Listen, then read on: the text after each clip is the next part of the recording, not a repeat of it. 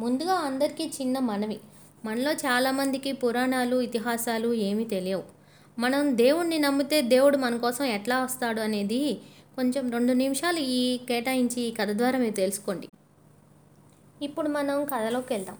ఒకసారి ఒక శివభక్తుడు తన ఊరి నుండి కేదార్నాథ్ యాత్ర కోసం బయలుదేరాడు. అప్పట్లో ప్రయాణ సౌకర్యాలు ఏమి ఉండేవి కాదు కదా అందుకని నడక ద్వారానే అతడు కేదార్నాథ్ చేరుకోవటానికి బయలుదేరాడు. దారిలో ఎవరు కనపడితే వాళ్ళని కేదార్నాథ్ మార్గం అడుగుతూ వస్తున్నాడు. మనసులో శివుణ్ణి ధ్యానం చేస్తూ ఉండేవాడు. అట్లా నడుస్తూ నడుస్తూ నెలలు గడిచిపోయాయి. చివరికి అతడు ఒకరోజు కేదార్నాథ్ చేరనే చేరాడు. కేదార్నాథ్లో మందిరం ద్వారాలను ఆరు నెలలే తెరుస్తారు.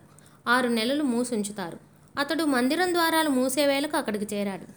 పూజారిని అతడు ఆర్తితో అడిగాడు నేను ఎంతో దూరం నుంచి పాదయాత్ర చేస్తూ వచ్చాను. కృప ఉంచి కొంచెం తలుపులు తీయండి. ఈశ్వరుణ్ణి చూడనివ్వండి అని.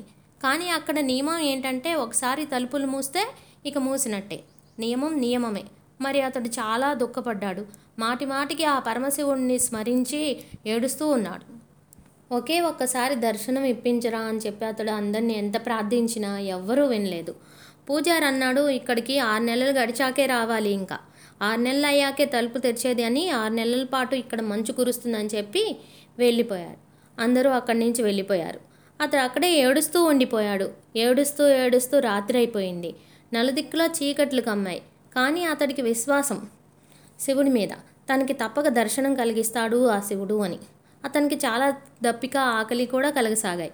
అంతలో అతనికి ఎవరో వస్తున్న శబ్దం విన్నాడు. చూస్తే అతను ఒక సన్యాసి. ఆ సన్యాసి అతడి దగ్గరకు వచ్చి దగ్గరలో కూర్చున్నాడు.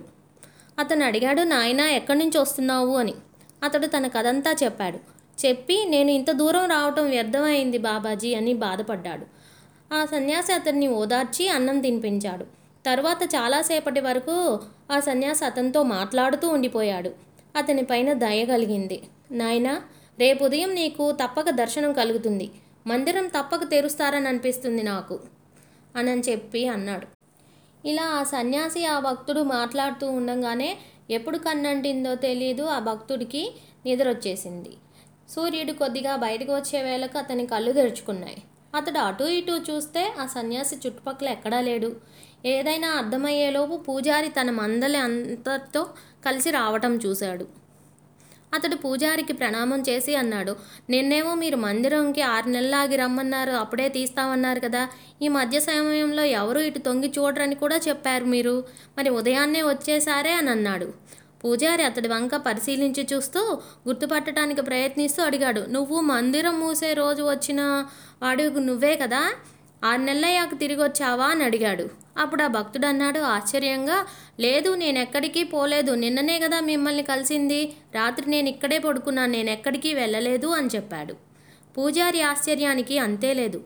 ఆయన అన్నాడు కానీ నేను ఆరు నెలల ముందు మందిరం మూసి వెళ్ళిపోయాక ఇదే రావటం. నీవు ఆరు నెలల పాటు ఇక్కడ జీవించి ఎట్లా ఉండగలిగావు? పూజారి అతడి బృందం అంతా విపరీతంగా ఆశ్చర్యపోయారు. ఇంత చలిలో ఒక వ్యక్తి ఆరు నెలల పాటు ఎలా జీవించి ఉన్నాడు? అని వాళ్ళకి ఎంతో ఆశ్చర్యం వేసింది అప్పుడు ఆ భక్తుడు ఆయనకు పండితుడితో అన్నాడు ఒక సన్యాసి తన వద్దకు రావటం కలవటం తను అతనితో గడిపిన సమయం అంతా వివరించాడు.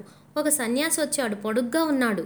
పెద్ద గడ్డం జటలు ఒక చేతిలో త్రిశూలం మరొక చేతిలో డమరుకం పట్టుకొని మృగచర్మం కప్పుకొని ఉన్నాడు అతను. అని చెప్పాడు. వెంటనే పూజారి ఇతరులందరూ అతడి చరణాలపై పడిపోయారు. ఇట్లా అన్నారు. మేము జీవితం అంతా వెచ్చించాం కానీ ఈశ్వరుని దర్శనం పొందలేకపోయాము. నిజమైన భక్తుడివి నువ్వే. నీవు సాక్షాత్తు భగవంతుడివే. శివుడినే దర్శనం చేసేసుకున్నావు. ఆయన తన యోగమాయతో నీకు ఆరు నెలలు ఒక రాత్రిగా మార్పు చేశాడు. కాలఖండాన్ని తగ్గించి చిన్నగా చేసేశాడు. ఇదంతా నీ పవిత్రమైన మనస్సు శ్రద్ధ విశ్వాసాలు నమ్మకం కారణంగానే జరిగింది. మేము నీ భక్తికి ప్రణామాలు చేస్తున్నాము అని అన్నారు. మీరు తెలుసుకోండి మీకు తెలిసిన వారికి తెలియజేయండి కదా నచ్చిందా ఫ్రెండ్స్ ఈ కథ?